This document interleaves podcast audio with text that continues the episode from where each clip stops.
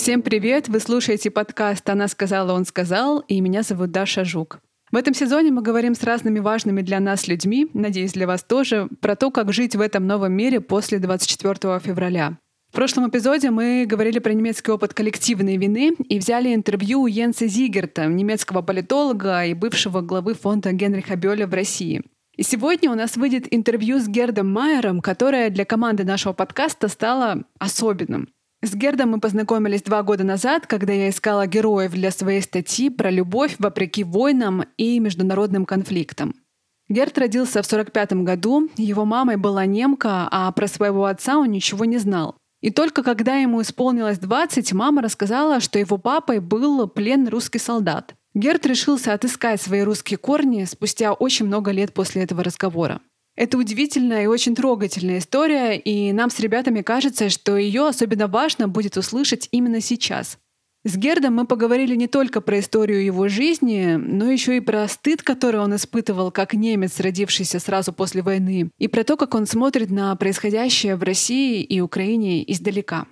Мы на протяжении всего этого сезона много говорим про коллективную ответственность и коллективную вину. Многие мои друзья и знакомые переживают эти чувства, направляя энергию на волонтерство и помощь украинским беженцам. Недавно я послушала прекрасный выпуск на эту тему, который сделали мои коллеги, журналистки Соня Гройсман и Оля Чуракова для их подкаста «Привет, ты на агент». Оля с Соней собрали вдохновляющие истории ребят, которые помогают беженцам из Украины, находясь за границей или в России, и рассказывают про то, как именно можно помочь и что для этого нужно сделать.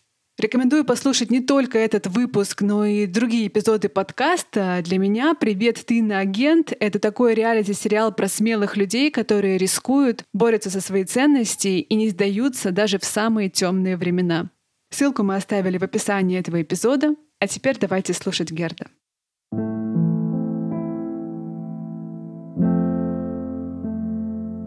Здравствуйте.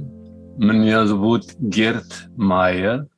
Я родился в Германии, север Германии, in 1945.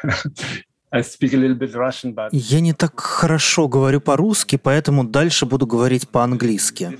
Я родился в 1945 году в маленькой деревне, вырос на ферме и ничего не знал о моем отце. Разговоры о нем были под запретом. Никто о нем не говорил, никто его не упоминал. Я не знал, откуда он, как он выглядел, как его звали. Когда мне было около 20 лет, моя мама впервые сказала мне, что мой отец был русским солдатом, военным пленником, который работал на ферме моего дедушки. Там папа с мамой познакомились и влюбились друг в друга. Я их сын.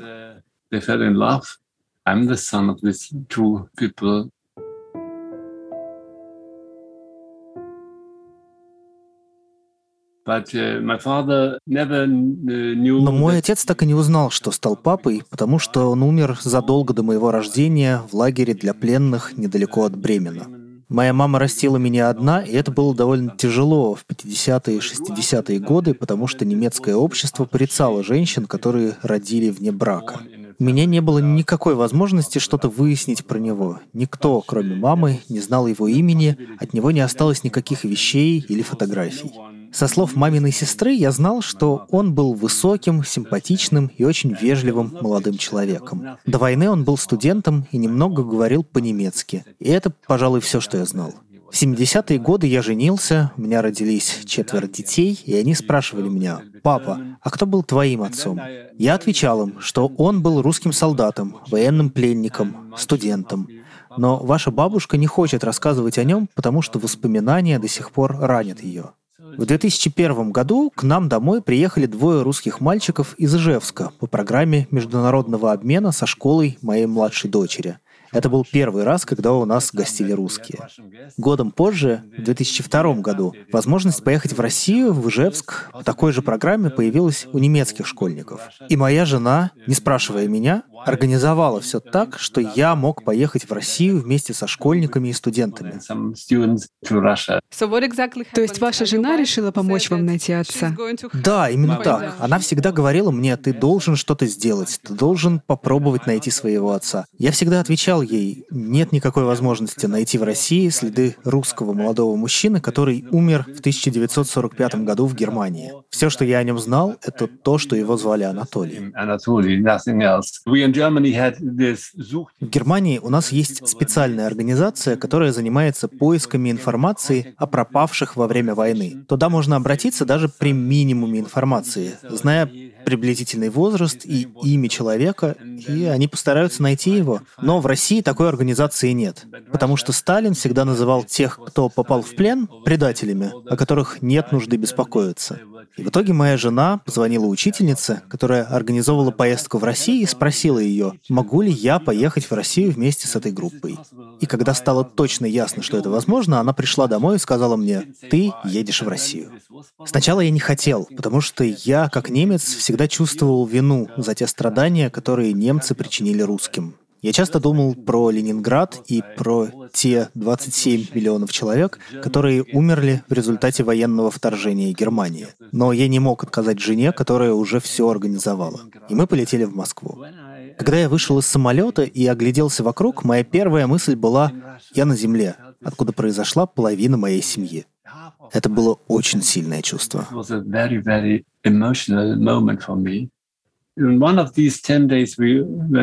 В один из десяти дней, что я был в России, мы гостили в деревне Старая Монья под Ижевском, и там была женщина лет 70, экскурсовод, которая показывала нам местный музей и потом пригласила нас в школу, где мы пообедали.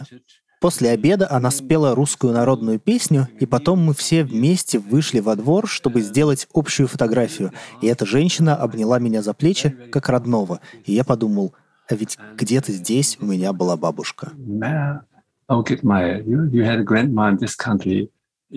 Как бы она обрадовалась, если бы узнала, что у нее есть внук. Если бы она только знала, что у нее есть внук. Я представил, что тогда она бы крепко сжала меня в своих объятиях. И в этот момент я понял, что должен попытаться найти свою русскую семью.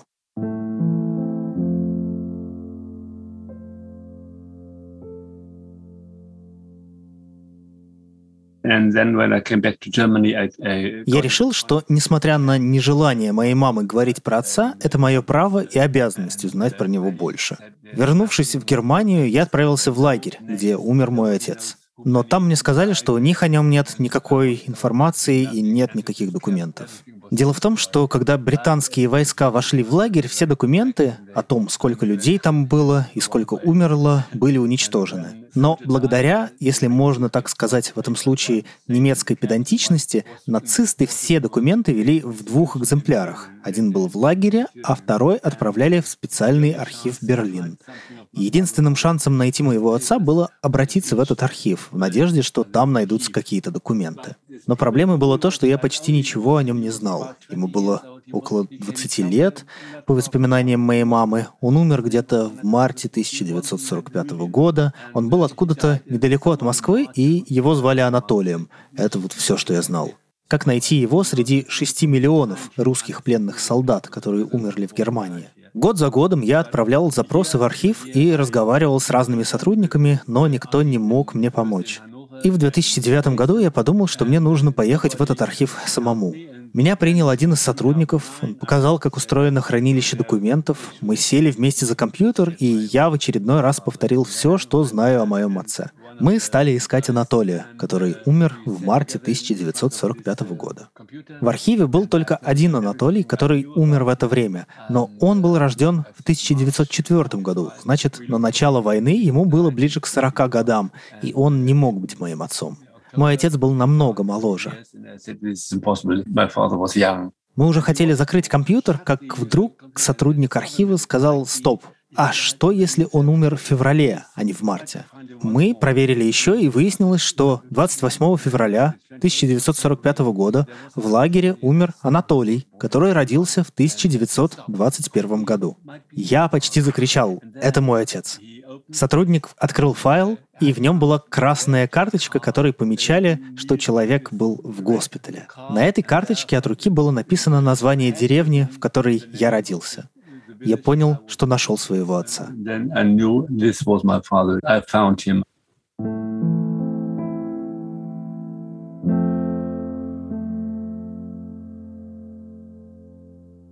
the world changed for me. You know, I, I went into this house without a father and I came out with my father. В этот момент весь мой мир изменился. Я вошел в это здание, не зная, кто мой отец, и вышел, уже зная о нем. На пути из архива я увидел русскую православную церковь. Я зашел туда, чтобы поставить свечку за упокой моего отца. На следующий день я вернулся в Гамбург, рассказал о произошедшем моим детям, и все мы были очень взволнованы. Следующей задачей для меня стало найти семью моего отца, кого-то, кто знал его, кто мог рассказать о нем. И я рассказал моим русским друзьям, с которыми познакомился во время поездки в Ижевск, все, что мне удалось выяснить про моего отца. И они стали искать по московским и другим архивам.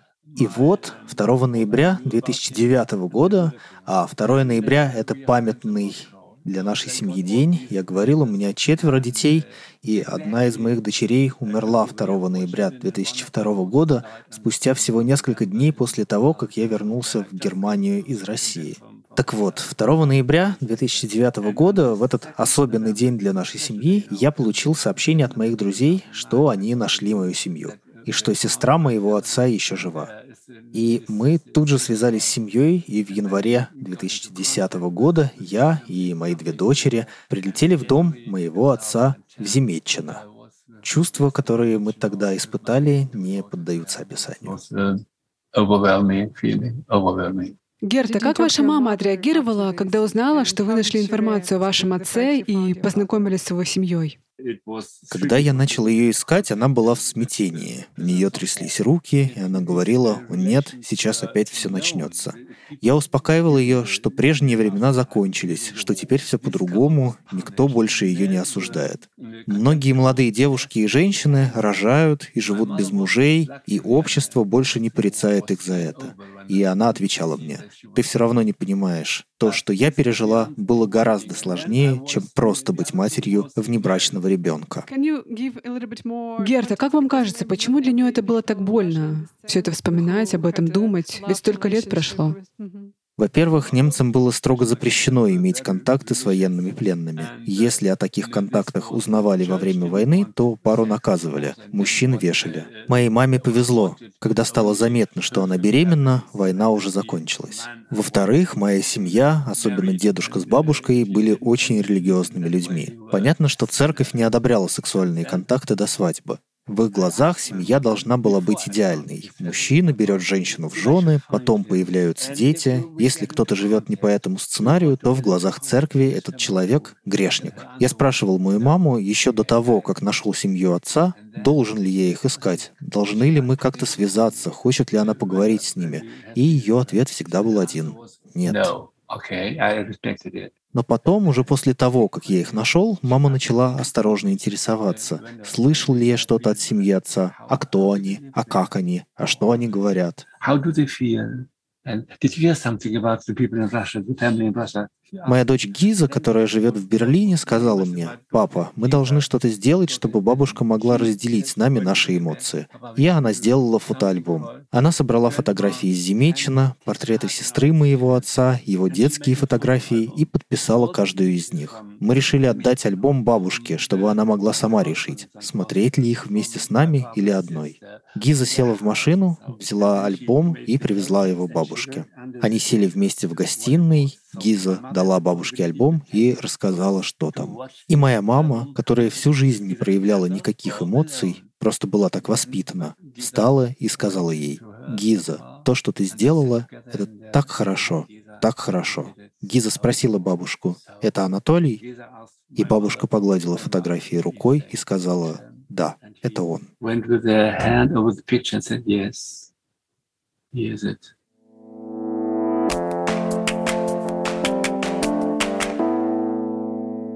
И в этот момент вы поняли, что ваша мама действительно любила вашего отца. Of course, she did so. She didn't Она talk никогда about про it, это не she- говорила, про свои чувства. Но она любила его. Красивая история, хоть очень грустная, конечно. Да. Герта, как вы себя чувствовали все это время? Наполовину немцем, наполовину русским? Немцем с русскими корнями или как-то еще?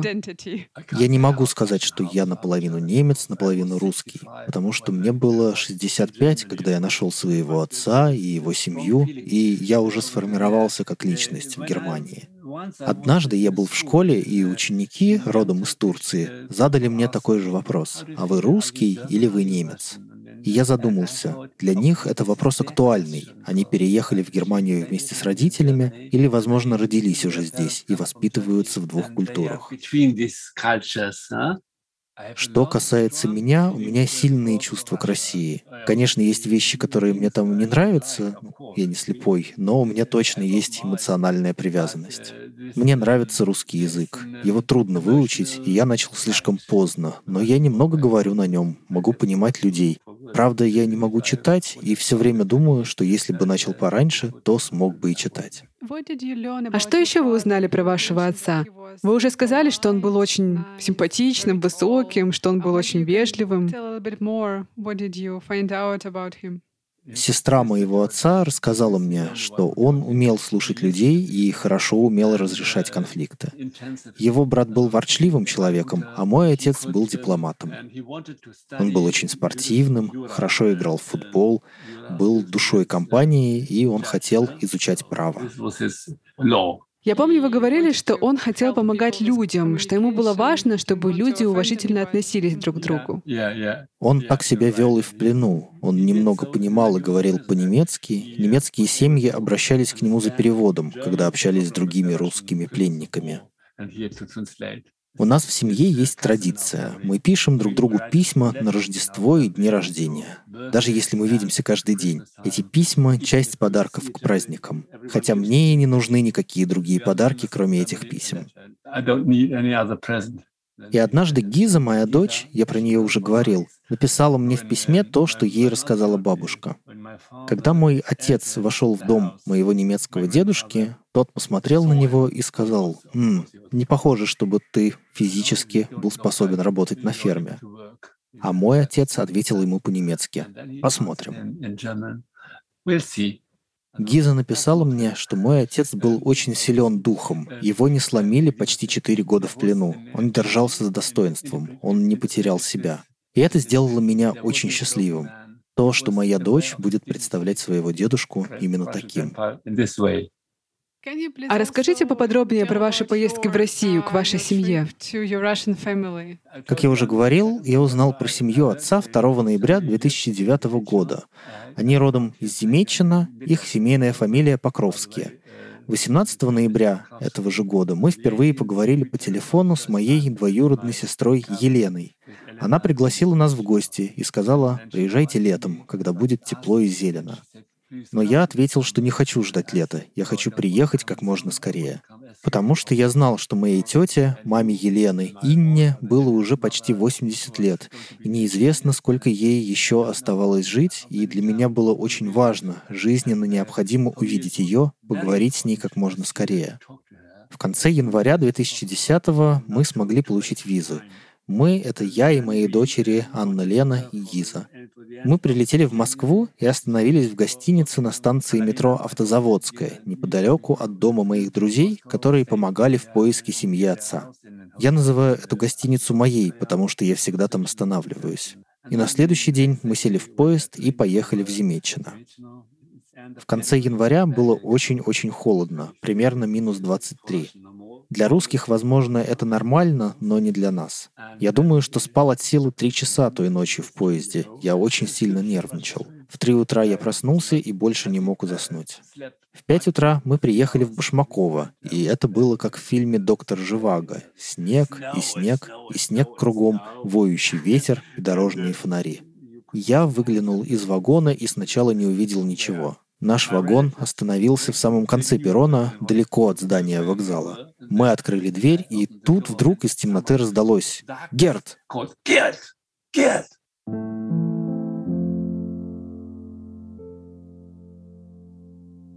Я знал, что это была моя двоюродная сестра.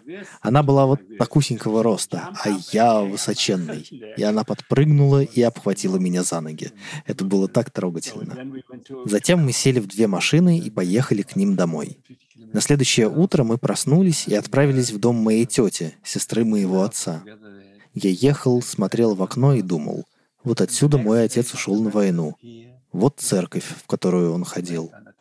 Когда я увидел дом, то сразу понял, что там живут мои бабушка и дедушка. Дом был ярко-красный, как в Швеции. Остальные дома были голубыми, желтыми и зелеными, но этот дом был красно-белый. Я обожаю эти цвета. И затем мы вошли в дом. Внутри сидела очень маленькая старушка. Я знал, что Инна, моя тетя, была учительницей, так же, как и я. И я спрашивал себя, а как может выглядеть русская учительница? Как русская бабушка? Как пожилая немецкая учительница? Она встала, пристально на меня посмотрела, она молчала, и я молчал, не мог ничего сказать. Это был очень волнующий момент. За несколько недель до того, как мы приехали в Россию, я написал свое первое письмо моей найденной семье. И в это письмо я вложил свою детскую школьную фотографию. И Елена, моя кузина, сказала, что он, то есть я, выгляжу как дедушка. И когда мы вошли в дом, эта фотография стояла на комоде. Когда моя дочь увидела ее, она заплакала от переживаний. Мы все прошли в гостиную, и моя двоюродная сестра достала их семейный фотоальбом. Там было очень много разных фотографий. И затем она сказала своей матери что-то, что я не понял. И моя тетя перевернула страницу и сказала, «Вот Анатолий». Вот Анатолий. Я увидел шестилетнего мальчика в деревянных синях, который с огромным интересом смотрел в объектив горящими глазами.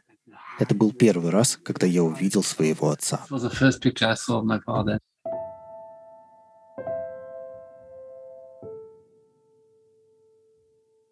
Вы знаете, что немцы хранили военных пленников в братских могилах, на которых не было даже имен. Имя Анатолия стало первым именем за более чем 60 лет, которое появилось на этой могиле. Я посчитал своим долгом донести до людей его имя, почтить его память и достоинство, вернув ему его имя. Сейчас на месте могилы уже больше имен, и молодые немцы, которые волонтерят там, могут подойти к православному кресту, который я сделал для моего отца, и прочитать и его имя, и его историю. В конце этого кладбища, где стоит крест, есть место, где можно взять цветы и положить их у любой могилы. И я часто нахожу много цветов у фотографии моего отца. Эти цветы оставляют немецкие школьники, потому что они видят его лицо, его глаза. Люди способны не реагировать на сотни, тысячи смертей, но бывает, что одно лицо, лицо одного человека, заставляет задуматься, открывает душу и сердце. И это и было мое желание, не только из-за моего отца, а просто потому, что я человек. Крест с портретом моего отца представляет всех, кто погиб в этой войне. Это был мой долг — найти его и сделать его историю видимой для следующих поколений.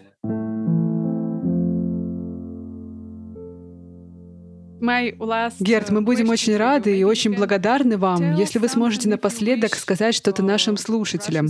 Они у нас повсюду, в России, в Украине, в Европе и в других странах мира. Я верю, что ваш опыт и опыт ваших родителей как-то особенно важен сейчас. Я полон горя из-за того, что происходит сейчас. Я был так счастлив найти свою русскую семью, найти эту страну, познакомиться с ней не как турист, а как часть ее, с помощью родных и друзей. Я чувствовал, что меня хотят там видеть, что мне рады. Я никогда не слышал ничего плохого в разговорах с людьми о Западе или о Германии. И это так больно и так обескураживающе видеть, как ужасы истории повторяются опять, хотя мы были уверены, что никогда больше. Я восхищаюсь каждым из ваших слушателей, особенно теми, кто сейчас в России, что у них есть смелость иметь собственное мнение и не поддаваться промыванию мозгов со стороны государства. Я уверен, что это очень сложно — сопротивляться машине пропаганды и не попасть под ее влияние.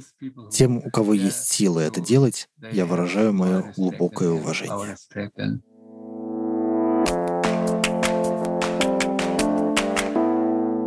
Друзья, спасибо, что дослушали до конца это интервью. Мы будем очень рады вашим отзывам в iTunes, на Газбоксе или на других платформах, где вы нас слушаете. Наши выпуски мы делаем по любви, без всяких спонсоров. Если у вас есть возможность и желание поддержать то, что мы делаем, нам будет очень приятно. Сделать это можно на платформе Patreon. Это платформа для тех, кто живет за границей и у кого иностранные карточки. Или на платформе Boosty для тех, у кого российские карточки, кто живет в России. Услышимся с вами скоро. Пока-пока. Обнимаем вас.